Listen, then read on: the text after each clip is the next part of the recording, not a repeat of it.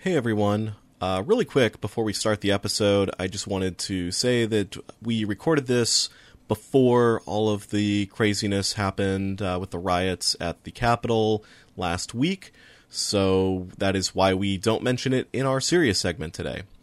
Um, also, uh, because of that, you know, just um, that happening on the day that I normally spend the show and doing research for the next episode, coupled with the fact that I am apparently the worst Star Fox player on the planet, uh, it's going to take us a little bit longer to get the next episode out. So look for that one probably two weeks from this one going up. That's all. On with the show.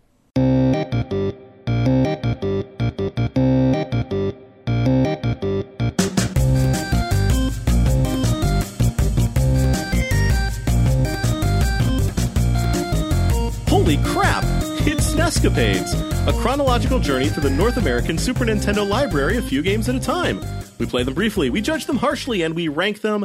Pretty much all you need to know. I am Steampunk Link. I am Emmy Zero. We're back, folks. We had our little holiday special. We took a break. Now we are we are back to business as normal. It's 2021. Uh, how, how's how's your year going so far, Emmy? Uh, it's it's going fine. The year is now two days old. I have not left my apartment at all during that time. I'm doing great. I don't really have anything positive or negative to say about it at this point. You know, we'll see how it goes. How's your year going so far, Steampunk Link? It's going fine. I've tried playing a few more games already this year than I probably did last year. I picked up a few things from the Steam sale.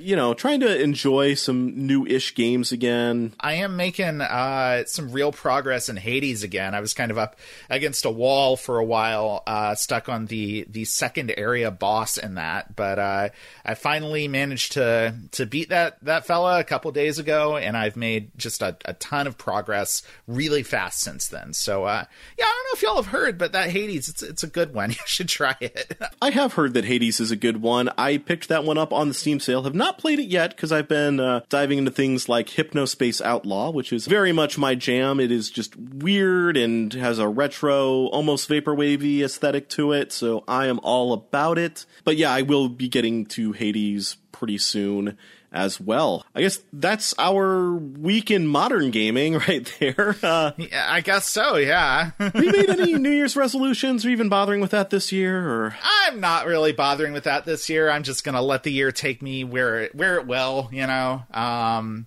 I don't know. I'm trying to get into better shape this year. I got that uh that Ring Fit adventure for Christmas, and uh, I've been actually keeping up with it pretty well in the past week and a half or so. So you know, that's the closest thing to a New Year's resolution I've got. Are you doing those? Do you usually do those? I don't even really know. I've thought about it in the past, or you know, tried to do stuff. I've I've typically never really stuck with them. This year, it's just more about uh, maybe just coding more, trying to you know make time for just making my own little projects and stuff like that. I want to find a way to kind of put stuff out there that I could share on Twitter without completely doxing myself. It is kind of tricky because, you know, the the programming stuff is more the guy who plays the character Steampunk Link and not the character Steampunk Link who is more or less the guy playing Steampunk Link but eh, not entirely and it's all it's all weird sometimes, but you know, just kind of show some some neat stuff that I'm working on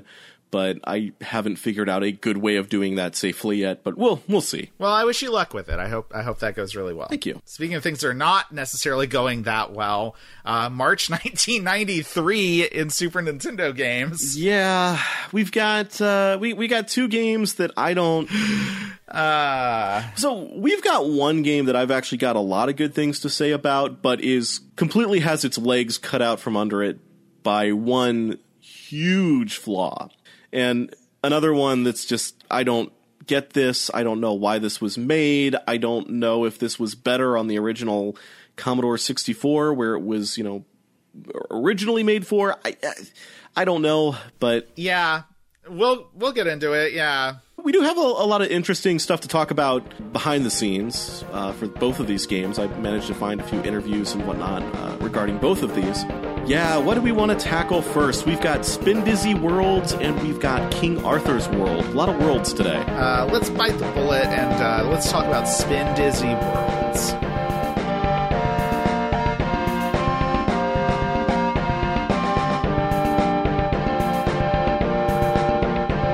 Spin Dizzy Worlds. This, as we I believe said last time, has nothing to do with the character Dizzy, the. Uh, Yolkfolk, which is a shame because that probably would have been more fun. It would have at least been more viable as a format for a game than what we've got here.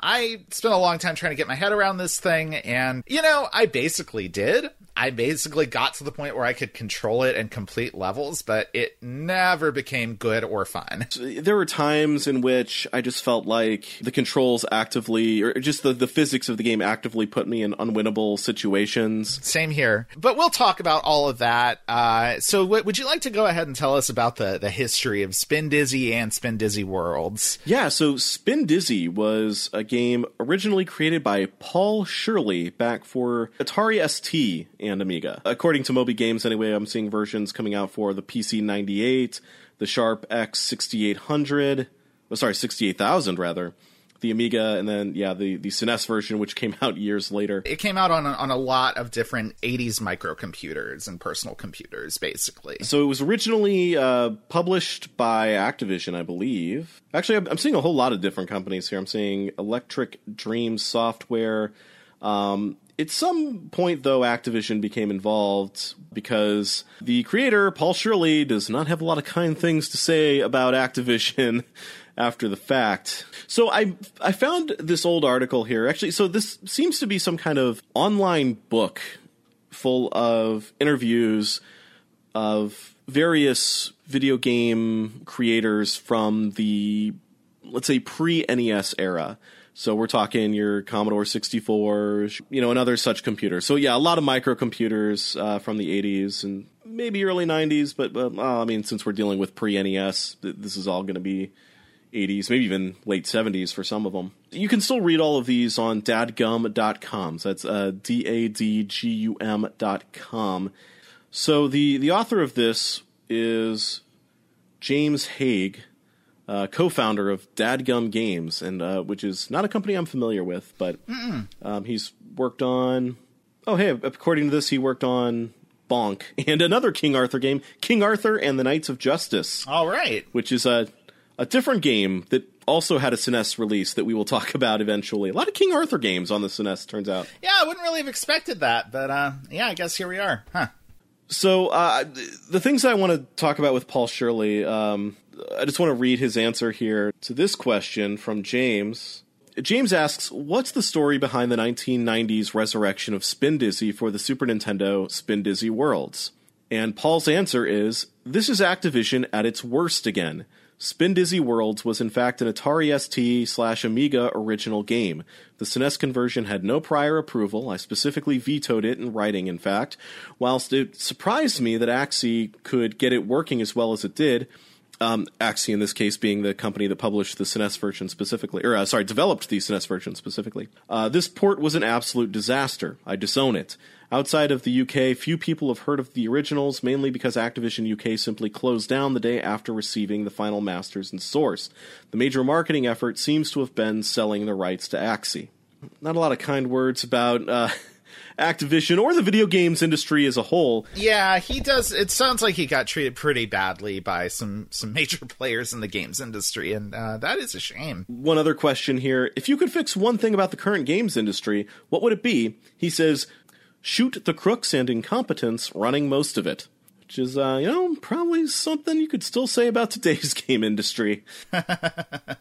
Yeah, a lot of a lot of problems. Yeah, Yeah, I believe this was, um, this interview happened back in 97, I think. And then there's also a blurb about him in nine, uh, from the Commodore Format Magazine, issue 22 from July of 1992. Here's what they had to say about Paul Shirley. I'm going to try and do this in a British accent because uh, you'll understand why when I start reading it. The big bear swilling beardy weirdy bedazzled us with the corky Confuzion and the whizzy spindizzy. Following a brief foray into the 16 bits which resulted in a spindizzy sequel, the Sega Mega Drive console, Paul saw the light and is now running a pub in Lanchester. very good, very good. I think the British accent really made that that quote survivable, both for the listeners and for for you reading it. So. So yeah, uh, Paul Shirley, he uh, took his ball or top in this case and, and went home. And uh, given the experience he had, I can't really blame him. Yeah.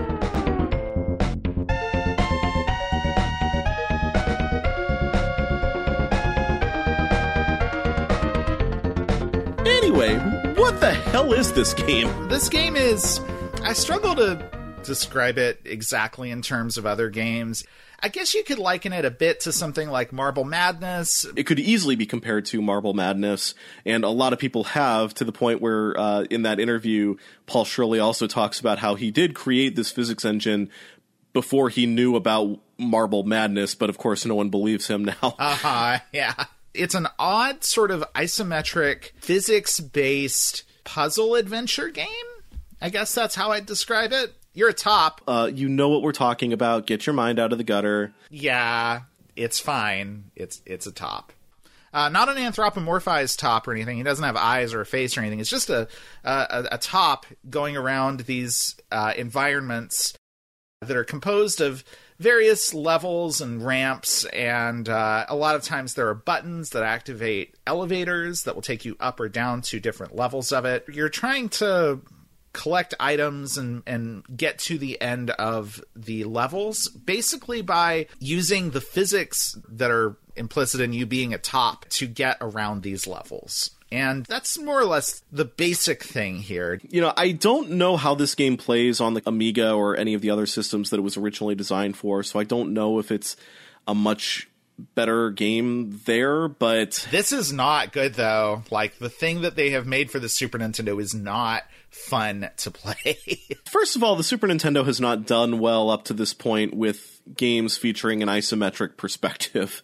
no, that's certainly true. Yeah, it's almost like having a, a D-pad with uh, up, down, left, right direction controls doesn't adapt super great to a view that basically has you moving in diagonals only. Uh, an important thing to note here is that unlike Q*bert or Kablooey, this game is not on any kind of a grid. You're moving freely in this isometric viewpoint stage and um, it is very very hard to get the top to go where you want it to i, I would say I found it really difficult to Uh, just even parse what it was that I was supposed to be doing to progress through the game in certain times. Like you're supposed to go up ramps, but you can't just go up ramps. You have to build up momentum in order to get the top up the ramps. But it's not always clear, like, if I built up enough speed at this point, or how far back do I have to be? There are some areas where you actually have to jump off of ramps that I literally could not figure out. I, I don't think I ever cleared some of them just because no I, I couldn't figure out what I was supposed to, you know, like how much speed I was supposed to be building up. It seemed like I was going as fast as I possibly could have been, given, you know, the amount of room that I had to back up. Yeah, and I mean, you have a button you can hold down to kind of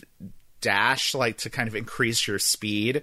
But even that is still beholden to the physics, and you do still need to have enough runway basically to build up to be able to do some of these jumps. And I mean, like, one of the things that ended up really stopping me was a thing where you have to press a button by standing on it, and that, that which will make a like gate rise up and then you have to maneuver to the gate and through it before it comes down. But the window of time is so strict that if you don't perfectly move your top in an arc between the button and the gate, you'll not you, you won't make it. And I could never master the controls well enough to make that happen. So I just couldn't go forward. Yeah, and as if the controls weren't enough of an obstacle to get you through this game, you also have a bit of a time constraint in the form of fuel. I guess this game means to try to create lore for this premise by saying your top is actually some sort of probe that is scanning the surface of a planet,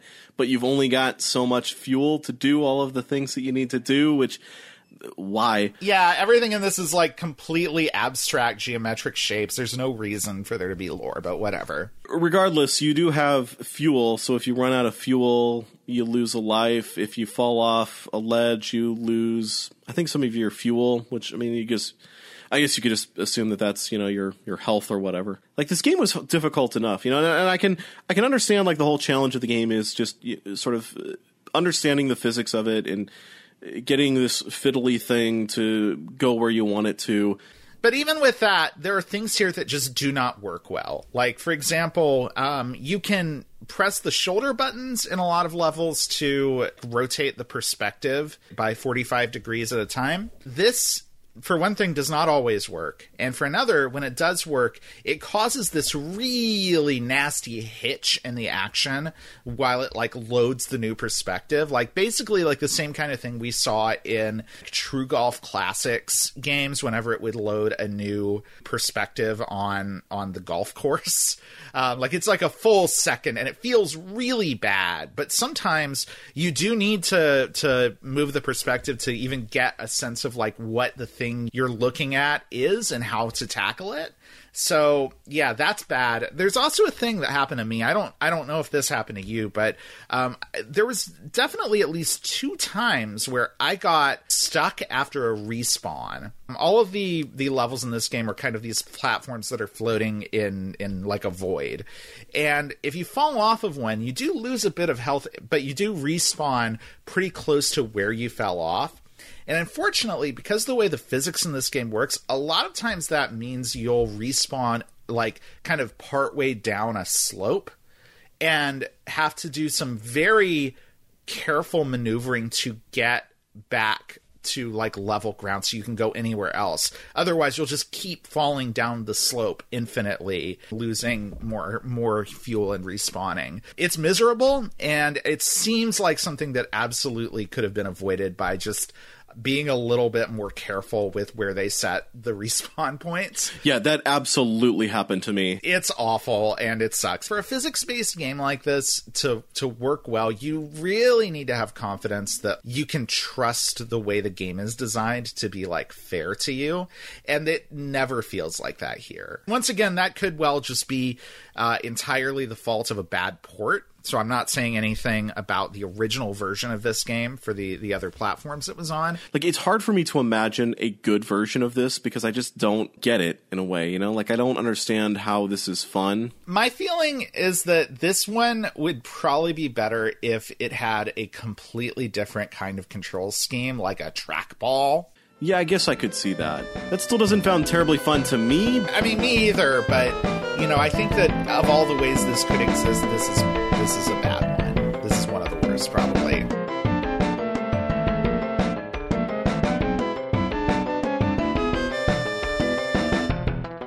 Playing this, it, it made me think of those old Labyrinth games. Uh, only 90s kids will remember. Mm-hmm. These probably predate the 90s, but uh, in case you aren't familiar with it, it was like a, a, a, physical game, a wooden box in which you had these two knobs that would tilt a table that had a, a maze on it on a two different axes. Yeah, right. And the goal was to maneuver a marble from one end to the other of the maze, but there were also like typically holes in the board that you'd have to move around or else the marble would fall in and you'd have to start over again. It, it kind of made me think of that and I, I don't know. I mean, obviously, I think to make something like that, you'd have to make a completely different game from what this is. Well, I mean, at that point, aren't we? Aren't we kind of talking about like Super Monkey Ball at that point? Yeah, I guess. I think yeah. essentially, I think essentially the thing we want this to be is actually Super Monkey Ball. yeah, maybe, maybe somebody who actually has an affinity for the original Spindizzy game on the original system would have to explain to me why it's supposed to be fun because I, I just don't get it. I yeah, like it, as flawed as this is, I don't even understand the appeal. Yeah, a good version of this. I can't come. I, I can't. I can barely even comprehend it with without completely changing what it is. I did not have a, a single second of fun playing this game. So, I guess it is time to put this one on the list. It sure is. So you mentioned Kablooey, right? Yes. That's kind of where I was thinking, like a good place to start with this one, because that's also a pretty loathsome game, in my opinion. I agree with that. On the one hand, I would vote for putting this below it because at least with Kablooey, I can kind of understand the premise of what its puzzles are going for. Mm-hmm. Sure. On the other hand, I think that you could maybe put this higher because Kablooey is just so obnoxious, like with its presentation and its yeah. music and everything, that in a way that Spindizzy Worlds wasn't. Get, get, get ready. Yeah, that. I made it further in Kablooey. Kablooey felt more playable to me than this. Yeah. But yeah, I agree. I find Kablooey just viscerally unpleasant in a way. Uh, again, like I can conceive of that being fun as a puzzle in a way that I kind of don't with Spindizzy. No. So I think it drops below Kablooey. It probably drops below Zardion as well at 137. So Yeah, I think that's fair. I'm just going to skip Romance of the Three Kingdoms 2 entirely. uh, TKO Championship Boxing. Kind of a nothing game. Yeah, that might actually be the floor for this one for me. What do you think? I think probably. Yeah, I mean that game is just not trying really to do anything. It's not really succeeding either, but I can at least appreciate the ambition probably for for Spindizzy Worlds over that game. Yeah, I think this maybe is our new 138 between Zardion and TKO Championship Boxing. Sounds good to me. So, congratulations, Spindizzy Worlds. Our new number 138 out of uh where are we at right now? Is that was that one 160 right there? Yeah, 160. Wow, what an auspicious uh, game to bring us to to 160. Yeah, and now the lowest rated game of 1993 by a pretty good margin. It's Hachi Machi, yeah. Wow. Yeah, its nearest competitor is 124, which is uh, Shanghai 2 Dragon's Eye. That was Spindizzy Worlds. Sh- shall we depart from this world and take a look at another one? Let's do it. Yeah, let's uh let's go to King Arthur's world, in fact.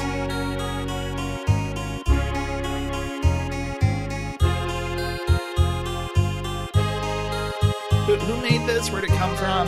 Go ahead and give us the lowdown. Okay, well, this one was developed by Argonaut, who we're going to be talking about a lot more next time when we get into Star Fox. But this one was published by Jaleco. Yeah, we're not going to go too much into Argonaut just because we are probably going to be talking a lot about them in Star Fox, which is getting its own episode next time. But uh, I did come across an interesting article in Nintendo Life, uh, the website from December 2018, about a remake that was planned for this game that was being developed for iOS and Android by two of the game's original creators. That article linked to a Medium article written by uh, one of the game's designers, Nick Halstead.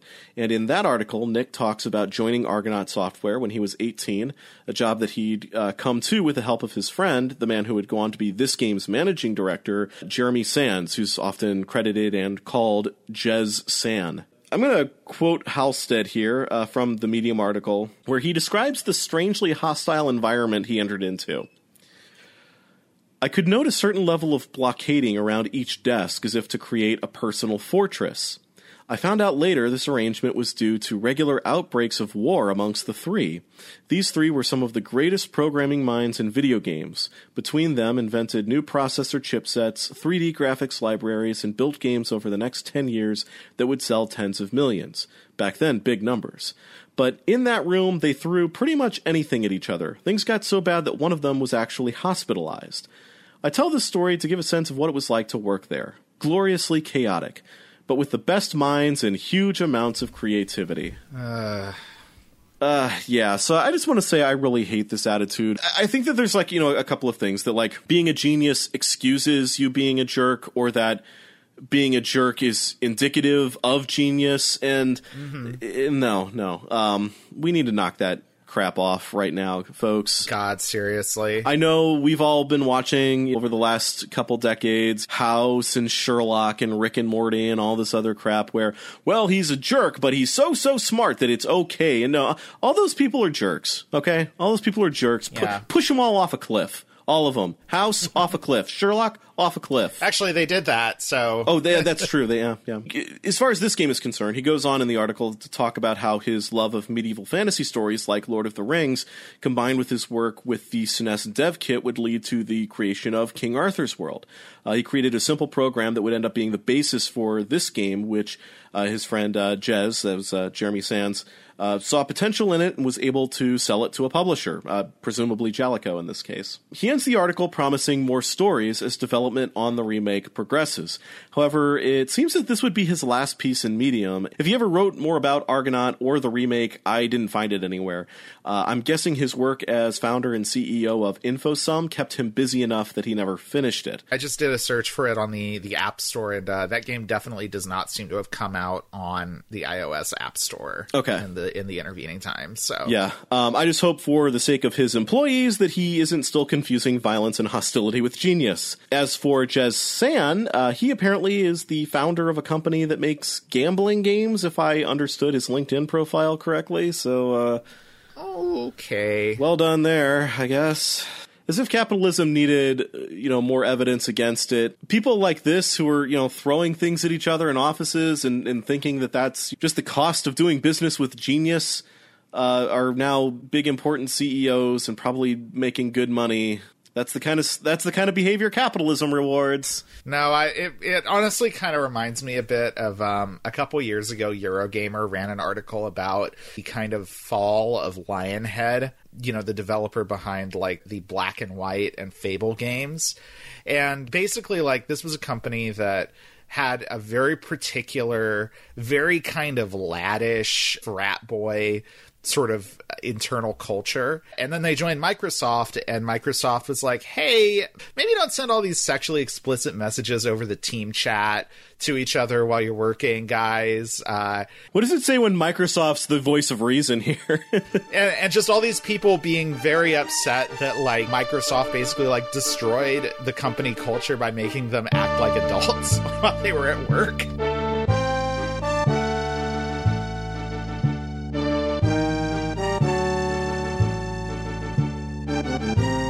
Anyway, King Arthur's World. Um, yeah. What a great premise and presentation. Um, really cool gameplay idea. And all of that is just squandered with horrible, horrible controls. Uh, that is that is true. Um, you want to kind of explain a little bit about how this game actually works? Kind of a strategy game, sort of coming to a strategy type game by way of a 2D platformer kind of in the vein of Lemmings. You kind of play as King Arthur, but not really. You kind of play as everybody, basically. As King Arthur, you've got a certain amount of units. You know, again, uh, I can keep comparing this to Lemmings. Lemmings with different skills. You've got your troops with different skills. You've got your knights who are just sort of your, your brawlers. You've got shield men who can protect things and keep people from getting to certain units or from certain places. You've got engineers that can build structures that can let you climb, you know, other units climb things. You've got barrelmen who just leave explosives, and you've got your archers who kind of throw arrows at things and, and, can attack from a distance. Also, I think there's wizards in there too. I didn't quite get that far. In any case, um, you know, you, you, you've got all these different units, and you can send them across to their alter the terrain or you know build things over the terrain to make things more passable uh, defeat enemy units the objective of the game is to get the, your main unit who is king arthur from the starting point of the level to whatever the goal is, whether it's you know like the uh, the enemy king's throne or something else. I think it's usually like an, enemy king's throne that you're kind of working towards. Yeah, it's usually that. Sometimes it's like a thing of treasure or something. But King Arthur starts out at one end of the level, uh, where which is essentially the spawn point for all the units. Um, and then you have to use all those units, call them out, and have them do whatever their thing is in various places in various ways to get past obstacles. You also have to navigate them past like stage hazards, like, you know, pits that open and close or things that will kind of periodically fall down and crush them um, to get them where they need to go so that eventually King Arthur can get where he needs to go. Yeah. So, I mean, all of this sounds fine, and it, it is fine.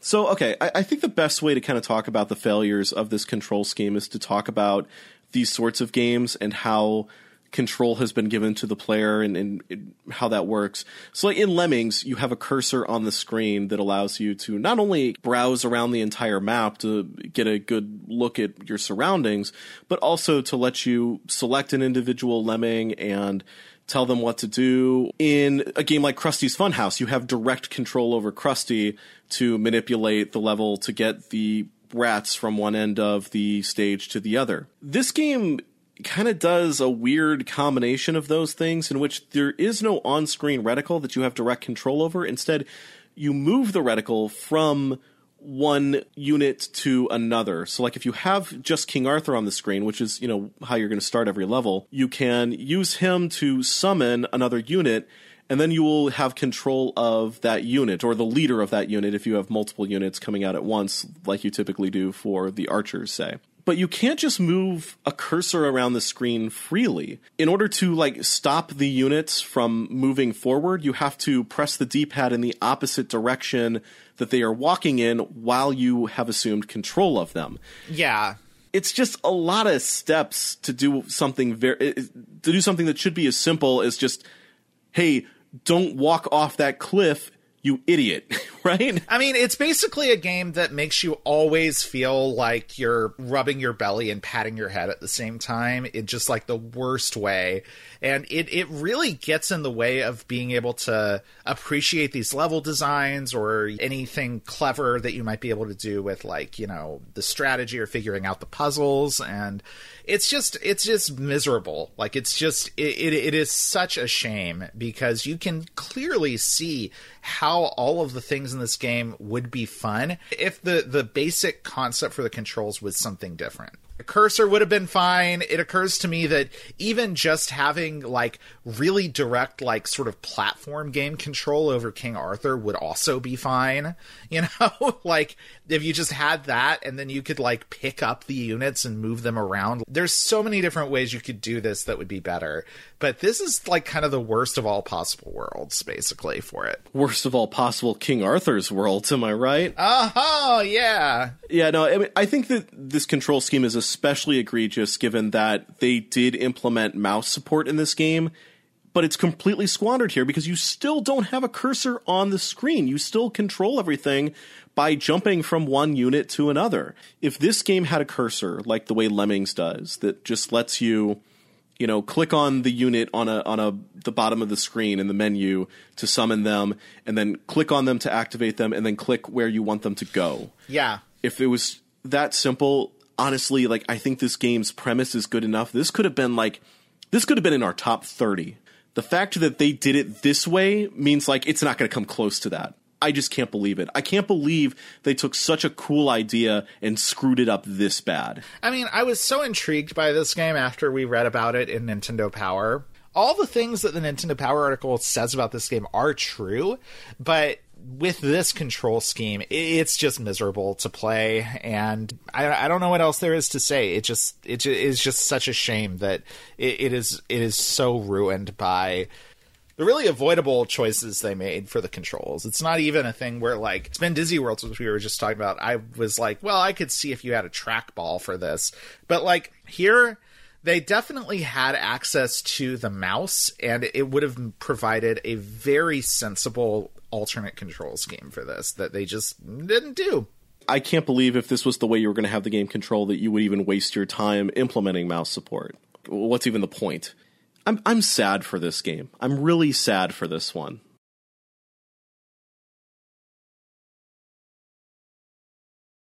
Well, let's go over to the list and find a place for it. Yeah, so I mean, obviously we we talked about this in comparison to Lemmings and Krusty's Super Fun House, and I don't think this is going to be as high as either of those. Um, where is Krusty's Fun House right now? Sixty four. Uh, this would go down from there, I think. Um, I'm trying to look for like another good comparison, but I, I just keep dropping lower as I'm looking here.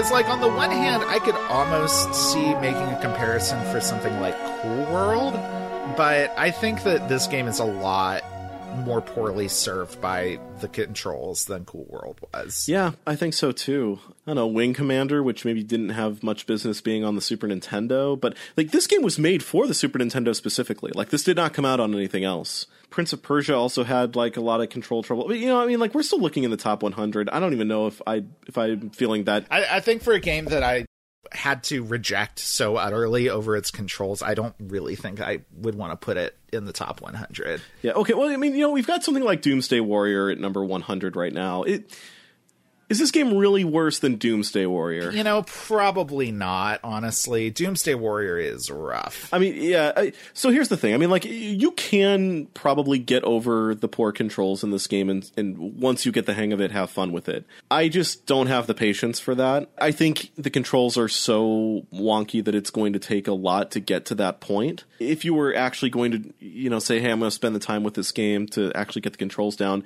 once you've got that, you're probably going to have a pretty good time with it. I think the controls would probably always make this game more challenging than it than, than it was meant to be. Maybe looking ahead and seeing some of the more complex maps in the game, like there's a lot of stuff going on in some of those later levels, and Yeah. The idea that you have to kind of shift your perspective either by you know holding L or R to sort of scroll the map while everything is still going, or just by jumping from unit to unit. You know, almost, almost like you're a ghost possessing you know each unit, Right. Yeah. making the game more challenging and not in a fun way. You know what I'm saying? I mean, the fact is, it's probably possible to get over the controls and like get used to them so you can play the game, but neither of us managed to do that. Yeah, but I mean, uh, granted, you know that is sort of the the whole thing with the show. Yeah, yeah. I mean, we play them briefly, judge them harshly. So, you know, that, yeah, your experience might not be ours, especially if you decide to devote some time to it. So, yeah, I could give it the benefit of the doubt and put it above Doomsday Warrior, which really just does not have much content at all. Like it, it doesn't function well. Where like King Arthur's World, I think functions well. They just mapped a crappy control scheme to it. They made bad choices, yeah. which I think you know maybe puts it above something even like James Bond Jr. at 98. Mm, probably true. Yeah, I, I don't know. What do you think is the ceiling for this? might be Roadrunner's Death Valley Rally. I don't think I'd really put it above that because I think that Roadrunner's Death Valley Rally, even though its controls are not great, I think there is some obvious craft there that means that that I can I can say you know well this game was trying. It's not successful really in a lot of ways because of its controls, which you know is a shame, but uh, I appreciate the effort. So kind of similar to this, but I do think that Roadrunner's Death Valley Rally is ultimately just more more playable on those terms than uh, than than King Arthur's World. Okay, so maybe this becomes our new 97 between Roadrunner's Death Valley Rally and Test Drive 2 The Duel. That sounds good to me. All right, so congratulations, King Arthur's World at number 97. We do really think highly of the stuff that they got right about this game, which was honestly like really everything else. Everything else about this game is pretty spot on. Like it, it's not mind blowing or anything, but it's exactly what it needs to be, except for this clumsy control scheme. It's uh it's kind of like if you made a delicious cake but you accidentally put salt in instead of sugar. Yeah, like that one guy in the Great British Bake Off. Yeah, like that one guy in the Great British Bake Off, and um, you know he got taken out in the first round because of that thing. So mm, nobody wants to eat a salty cake. Nope, nobody wants to eat a salty cake. Not even Paul Hollywood, and he's as salty as they come. Am I right? Yeah, that guy's a freak. All right. Well, folks, I guess it's that time again. Now that we're done with the games, it is time to get serious.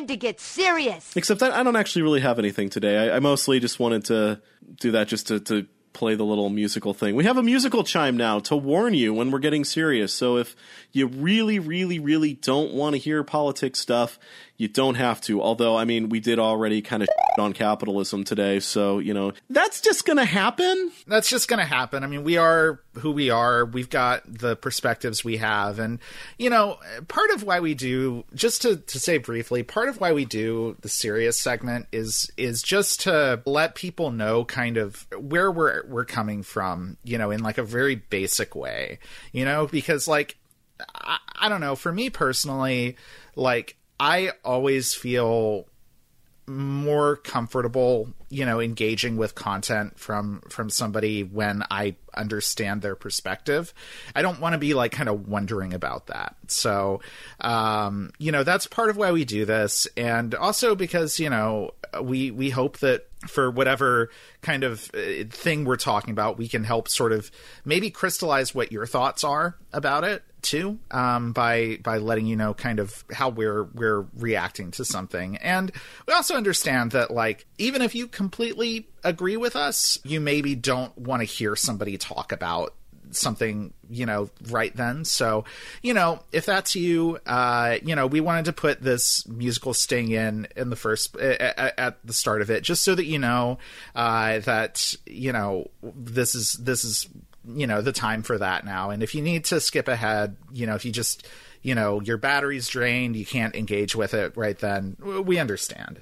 Yeah. And I also think, you know, that as a community, um, a lot of areas in, in gaming have not done a good job of keeping out the really bad actors. And I think that that has allowed a lot of really bad stuff to happen through the games community. So we want to make absolutely clear that yeah, this isn't the space for that. And you know, I'm thinking like I don't really have a lot of desire to cultivate a community of our own, but you know, if anything like that is going to happen, we're absolutely not okay with the homophobes, the transphobes, the misogynists, the racists. You do have to be very clear about that because otherwise you can't assume. yeah. Yeah, yeah. There was a time when maybe I might have, you know, naively assumed that that is the default position of most people, but if anything's become clear over these last few years, that is not the case. so, yeah, we're just going to lay it out there so that there can't be any kind of confusion about who we are or who we want to be. That's all I've got for today. Yeah, me too. Um, I don't have anything else, but um, we hope that you all enjoyed this and that you join us next week as we talk uh, a lot about Star Fox. We'll talk about Argonaut. We'll talk about the Super FX chip. Uh, we'll we'll talk about Japanese shrines. I think. Uh, and we hope you join us next time. And uh, until then, uh, I'm Emmy Zero. Yeah, and I'm Steampunk Link. Play it loud.